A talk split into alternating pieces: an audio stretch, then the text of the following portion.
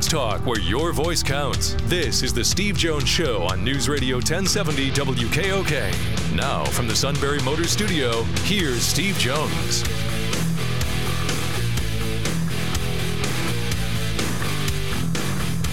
Online at sunburymotors.com.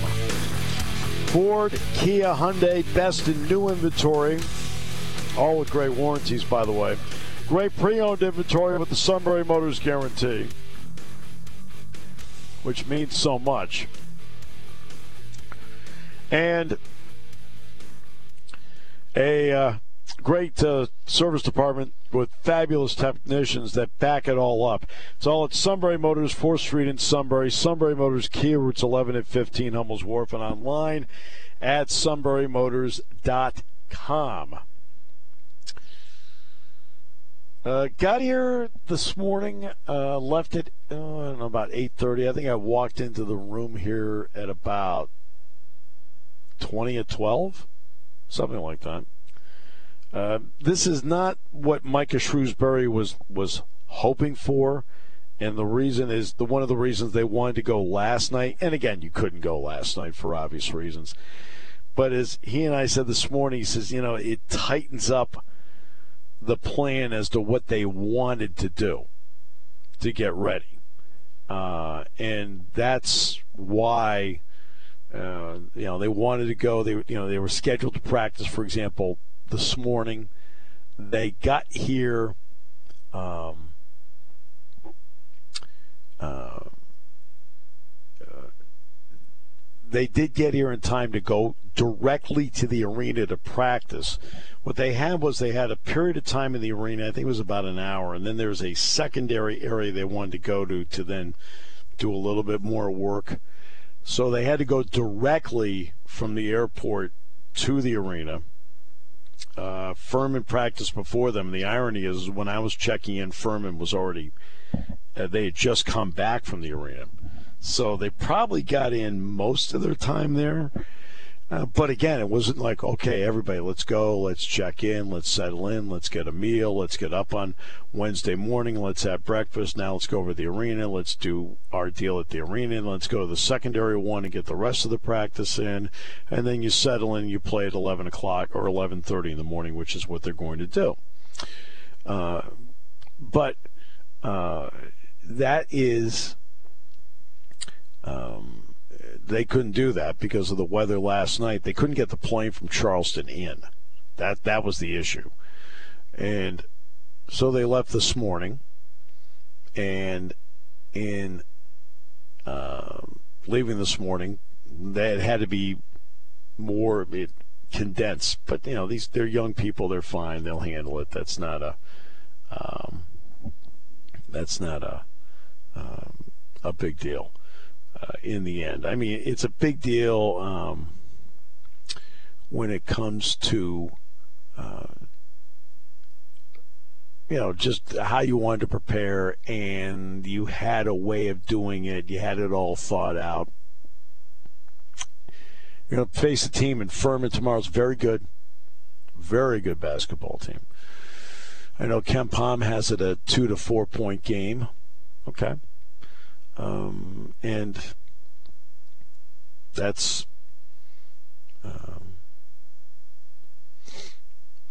and I'm not surprised by that. They are, for example, a um, a team that got to their conference championship game last year, and they're very, very good, very good. Uh, and Mike Bothwell is a really good player. Slawson is a very good player uh, is a team that relies heavily on um, uh, the two pointer.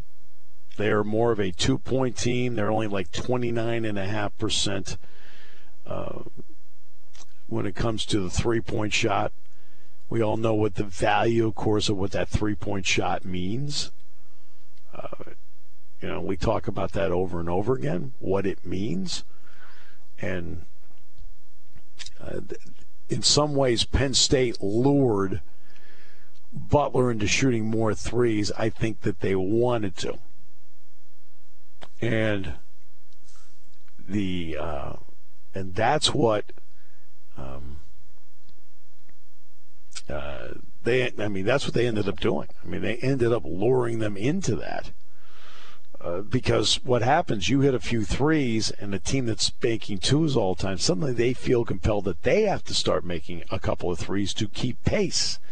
And they did that to Butler. Will that be the case tomorrow? We'll find out. But Furman's very good. It's an interesting opening test for Penn State against a veteran team. Penn State's a veteran team. I mean, Penn State is not a young basketball team. They are not. You've got a fifth year player, in Pickett, a fifth year player in Cam Wynter, a fifth year player, Myles Dread, a fourth year player in, in Seth Lundy, a fifth year player in Andrew Funk. Uh, now, Dorsey may be a junior, but he's a he is a young junior. He doesn't have a lot of um, uh, of game experience. But that was something where I came out of it, uh, the game on Monday night, uh, feeling a lot better because I wanted to see. Uh, I wanted to see what it was going to be. Uh, how would the how would Kebba Njie, young player, true freshman, and Caleb Dorsey, junior but not a lot of experience, how would they handle Manny Bates? And they did a really good job on Manny Bates. Now, Hunter Dickinson, Trayce Jackson Davis, of Indiana, Cliff Omoruyi of Rutgers, Dickinson's with Michigan, Zach Edey of Purdue. Are they better players than Manny Bates? Yes. But there isn't a dramatic gap between a Manny Bates and them. Manny Bates would be a good big man in the Big Ten. Would he be the best? No, but would he be a good big man in the Big Ten? Yes. So he ends up with 16 and 12. 16 points, 12 rebounds. All right. Six of those points were on jump shots, three of them. Okay? And when you take Dorsey and Njie and combine them, they ended up with 13 points and 11 boards. So they were three points off of Bates, and they were one rebound off. That's and, and did not get in foul trouble. And that's why I walked out of the Jordan Center uh, on um, just feeling a lot better about what I saw on Monday night because of that. And Firm is a team that you know they they get the vast majority of their points they do get from from twos.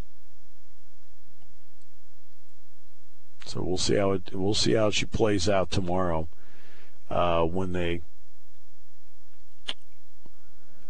play over at TD Arena, and it's 11:30 uh, start tomorrow. That's the tip-off. We're on at 11, and yes, we will be doing the show, and the game's over, and the broadcast should be over about two o'clock. I'll get back to the hotel, and we'll have the show on tomorrow, including our pick segment and so forth.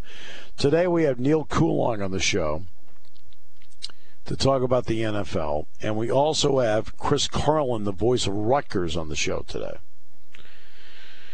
And then in the next half hour, I want to get into the UCLA story because tomorrow is the day that the California Board of Regents will, it appears this is going to be the final decision.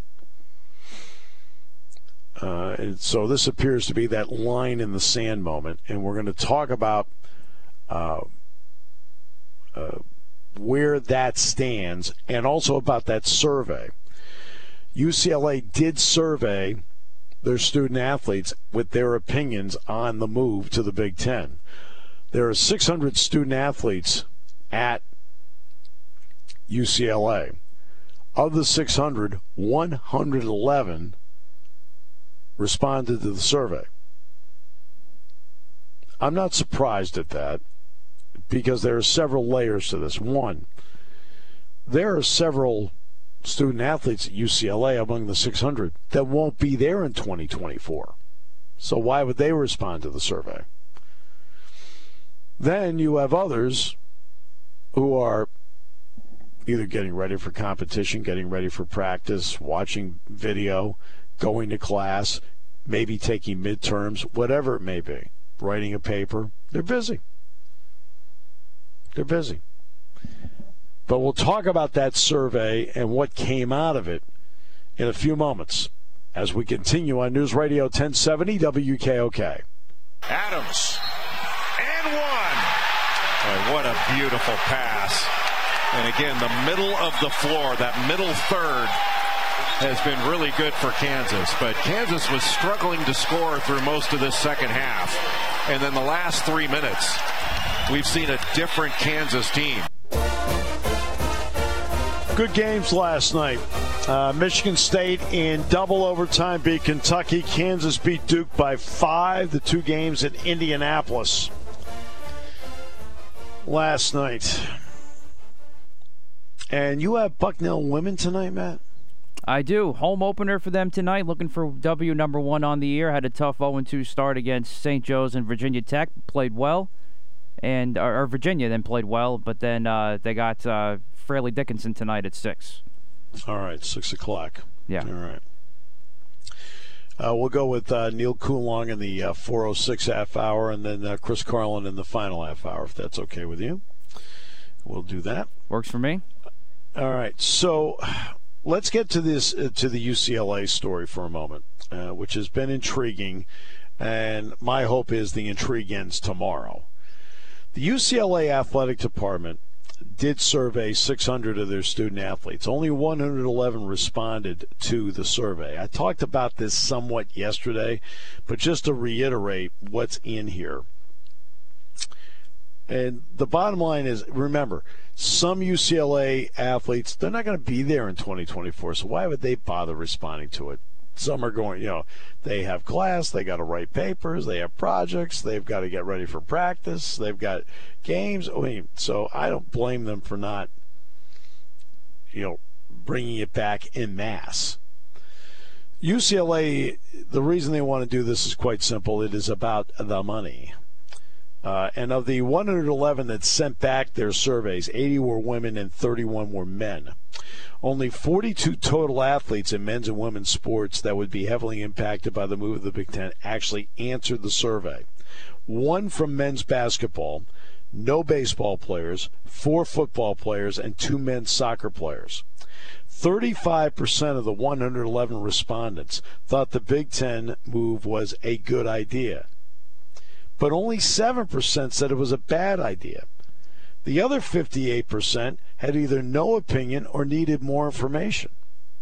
So 35% said great move, 7% said bad move, and 58% said, look, no opinion or more info.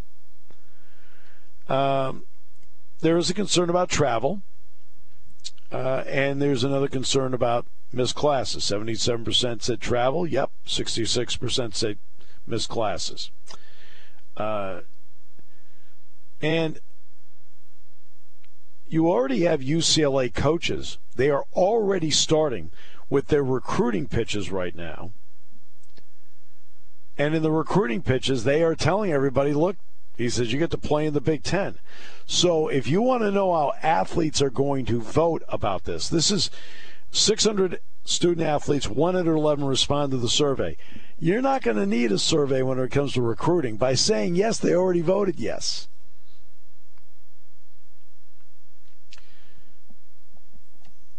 We all know what the tech. Well, I shouldn't say we all know. I, you know, I think hardly anybody knows what the Texas situation was with the Big 12. But in the Big 12, Texas got a huge chunk of their media rights. About 40% went to Texas. USC and UCLA were not looking for that.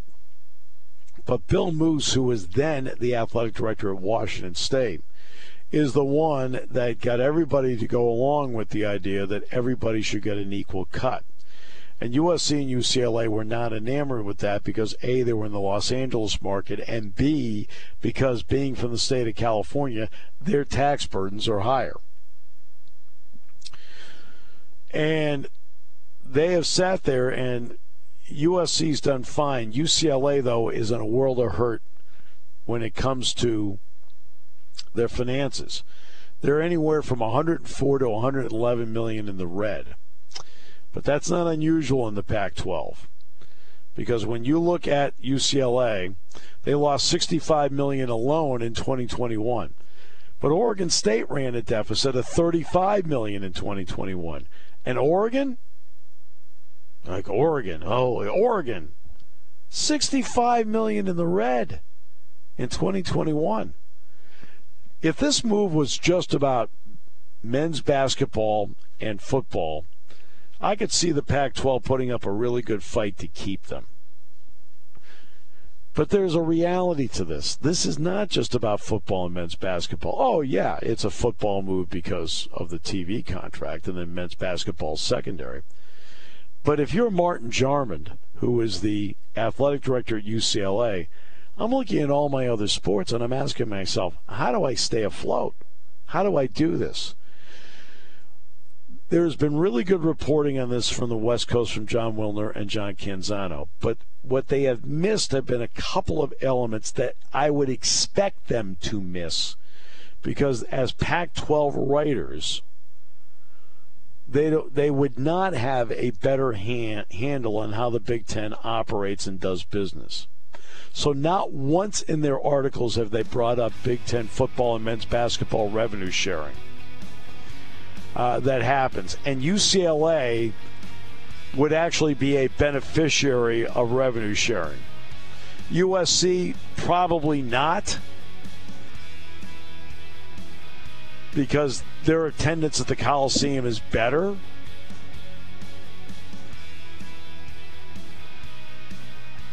But for the most part, UCLA would benefit from revenue sharing because their attendance at the Rose Bowl has not been great. Now, you would expect a game with Penn State to sell out, a game with Michigan to sell out, a game with Ohio State to sell out, and their game this weekend with USC is a sellout. The other games, when Rutgers, Maryland, Minnesota, whomever goes out there, it's not going to sell out. And that's where revenue sharing is going to benefit them. We'll talk about that next half hour. Taking your calls at 800 795 9565. This is The Steve Jones Show on News Radio 1070 WKOK. Now, from the Sunbury Motor Studio, here's Steve Jones. Today's show brought to you by Sunbury Motors, 4th Street in Sunbury. Sunbury Motors Kia, routes 11 and 15, Hummels Wharf, and online at sunburymotors.com.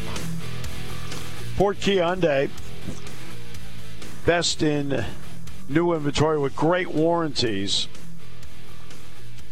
and great pre owned inventory with the Sunbury Motors guarantee and a service department that backs all of it up. All at Sunbury Motors, 4th Street in Sunbury. Sunbury Motors Kia, routes 11 and 15, Hummels Wharf online at sunburymotors.com. All right. Uh, when it comes to the money part of it, UCLA has in their paperwork with the California Board of Regents did say um, that they are looking at maybe 10 million? That they'll have to pay for travel and that there's a possibility that they will um,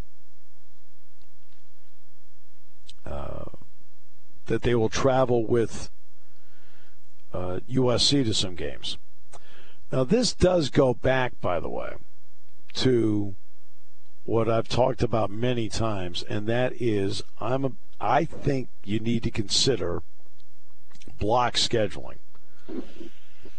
And in block scheduling, that would mean you take your men's soccer program, women's soccer program, women's volleyball program, and your cross country team. I'm trying to think of sports the USC and UCLA have, and you fly them all on one plane and you have them play out there that weekend.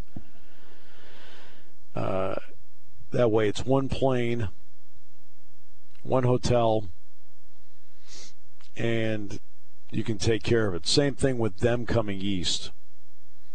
You have them come east, maybe they come together. They come together, great. That's fine. And suddenly USC and UCLA are playing Rutgers, Maryland. Same thing, block scheduling. Put all the teams on a plane, fly them east.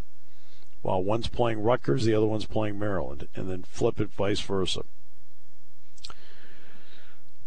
But they'll be able to make up for this, and I know a lot of people. Uh, the Pac-12 is trying very hard to tell everybody that the finances are not going to work out for UCLA, but they will. It's just, uh, and the math gets to be really fuzzy after a while. Uh, but you know the TV contract is going to be fine, and the TV contract is guaranteed money. There are some other elements that have to be taken into account here. You know, when you lose $65 million in 2021, oh, and by the way, Oregon loses 65 million. Oh, and by the way, Oregon State loses 35 million. You've got a problem here. Um, you know, one of the remaining 10 Pac 12 athletic directors said, quote, every one of us would have at least strongly considered it. If this is a football, basketball pure move here, maybe the Pac 12 could stave it off. But this is a move that, in the end, if you're Martin Jarmond, it's not just the Big Ten in football and basketball. That's where you're going to get your revenue. Got it. But this is your way of keeping everybody. Your responsibility as the athletic director is not just to your football and men's basketball program, your responsibility is to all the other programs. You want to be able to, give them the opportunity to compete, give them a fighting chance to win, and give them the resources to do it. And by the way, keep everybody on scholarship in one form or another, whether it's a quarter, a half, or a full, one way or another, keep everybody on scholarship. And his move to the Big Ten, no offense, is a no brainer.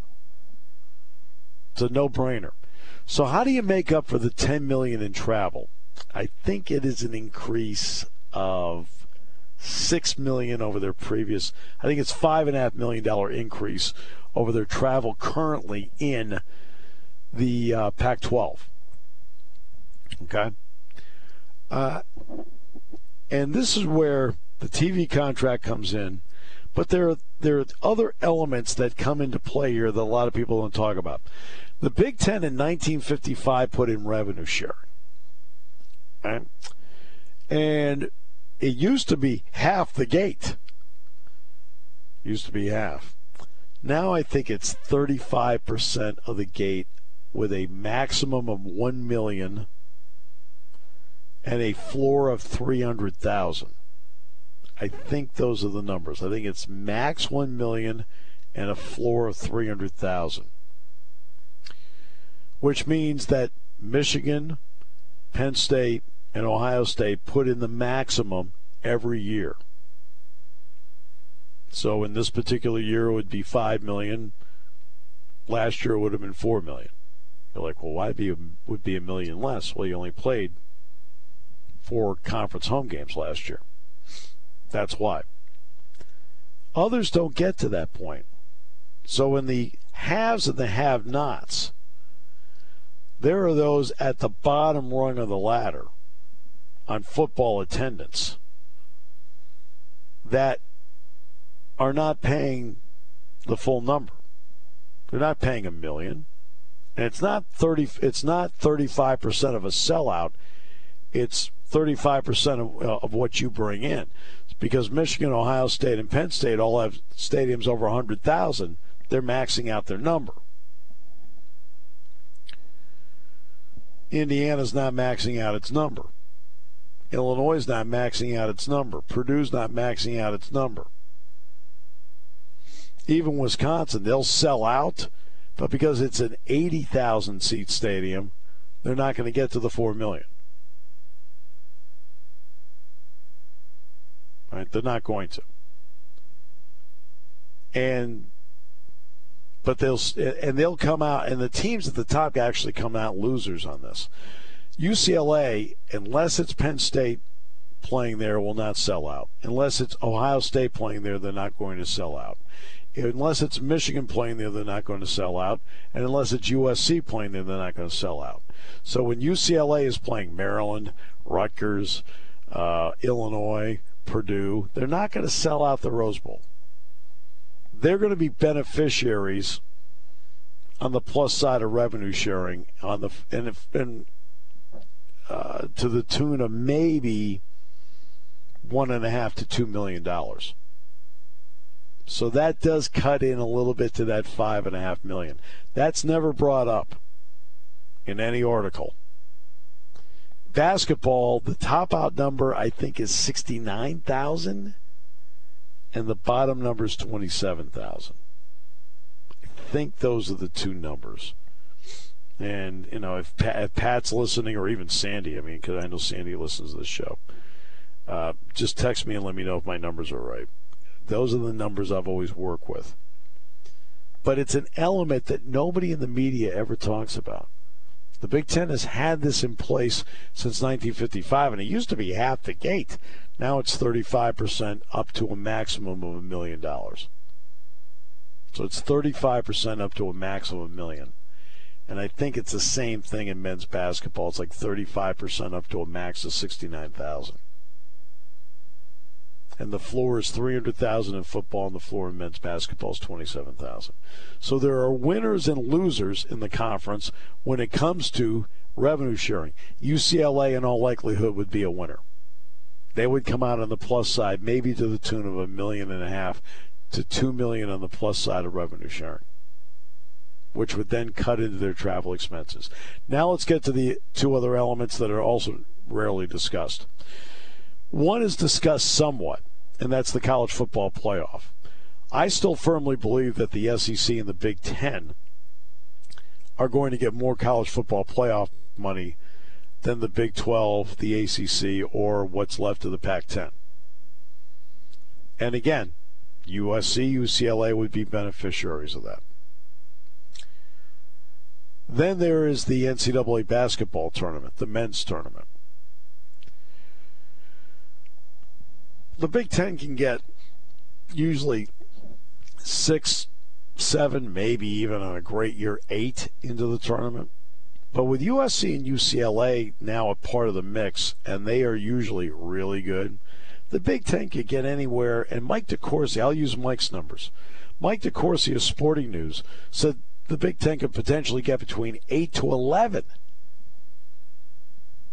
schools into the NCAA men's basketball tournament, which brings with it additional units, which brings with it additional revenue in the revenue sharing model. There's a lot of elements that go into Big Ten revenue distribution. And it's not just the TV contract. And I do not in any way, shape, or form blame the two West Coast writers, Jon Wilner of the San Jose Mercury News and John Canzano, who have done brilliant work on this because they're not they don't know how the Big Ten works. How, why would they? They cover the Pac-12, so they don't they don't they don't know how the Big Ten works on the revenue sharing scale. And this is where some of that money on travel can be made up for along the way. And the other part, too, is that when you read what they put into the California Board of Regents and what UCLA sent in, you can tell in there they don't want other schools to go in with them. Why? If you read it, if other schools go in, the word dilution is used there, diluted. That tells you right now, like, hey, look, there's 16 of us. We don't really want to go past 16 because we're all we're going to get a, a smaller cut. It's written in there in black and white. It's right there. So this will come to a head tomorrow. Now, will there be some sort of penalty that they have to pay to do this? And I don't mean, and I do not mean a penalty in terms of uh, like grant of rights. No. Uh, something in there where a stipend has to be sent Cal's way. Uh, again, I am of the opinion that Martin Jarmond should go there and look at everybody and say, look, we will play Cal every year in football in a non conference game. We will play Cal in a non conference men's basketball game every year. In fact, we're going to play Cal in every sport every year in non conference, which will help out we feel the revenue at Cal by playing the games. To me, that is what I would say to them if I were sitting in the room with them. Whether they would go for it or not, don't know, but I, I would offer as a way of using competition to get money into the coffers. All right. We'll take a break. Come back. More in a moment. Neil Coolong today. Chris Carlin, the voice of Rutgers today on News Radio 1070 WKOK. Hmm. When car repairs get difficult, Well, I, I just don't know. Um, me neither. we get good. Sunbury Motors. More than quality new and used cars, Sunbury Motors specializes in complicated auto repair diagnosis. They can handle intricate repairs and even complete auto body with service open Monday through Friday, 7 till 4. And Sunbury Motors has made simple repairs easy. Maintaining your vehicle is necessary. Finding the time to do it is difficult. Welcome to Sunbury Motors Quick Lane. Open 7 till 4 Monday through Friday. Just walk in or call ahead. Relax in their remodeled waiting room with Wi-Fi, beverages, and snacks. While Sunbury Motors factory trained techs take care of your oil change, tire alignments, brakes, and inspections. Quick Lane 6:30 to 6 Monday through Friday, Saturday 6:30 till 2. Sunbury Motors Ford and Hyundai, North 4th Street, Sunbury, and Sunbury Motors Kia, routes 11 and 15 in Hummel's Wharf. We take the hmm. Hmm. out of auto repair.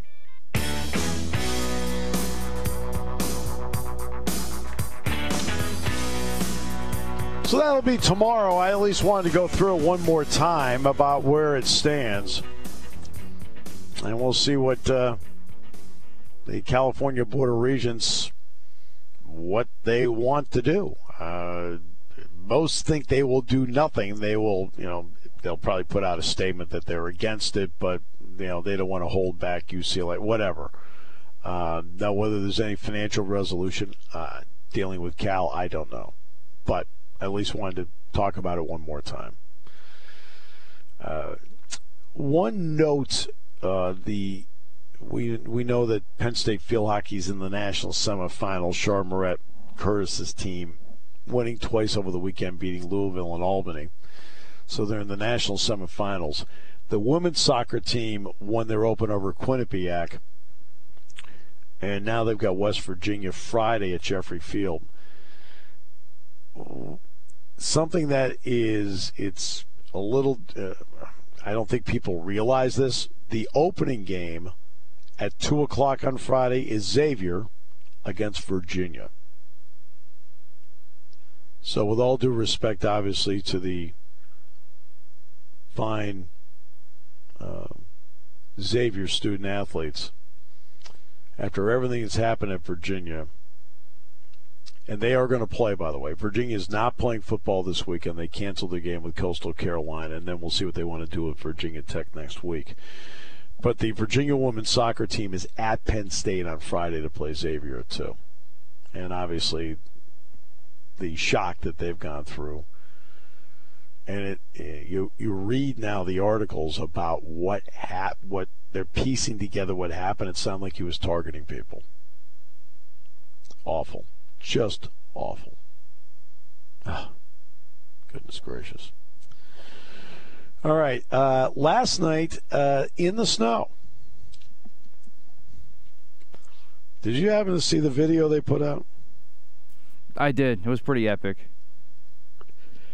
Uh, now, I, I want to point out the defense practiced inside the entire time, and the vast majority of the time the offense practiced inside. But there were two periods where James brought them outside, and it wasn't windy, which was really it was it was great. Uh, Wayne Sebastianelli and I were standing out there last night, and you know, the snow's coming down. It looks incredible. They're out there in, in the snow, you know, practicing. And again, they only did a couple periods out there. Most of it was done inside. But there was no wind, and it couldn't have been any nicer.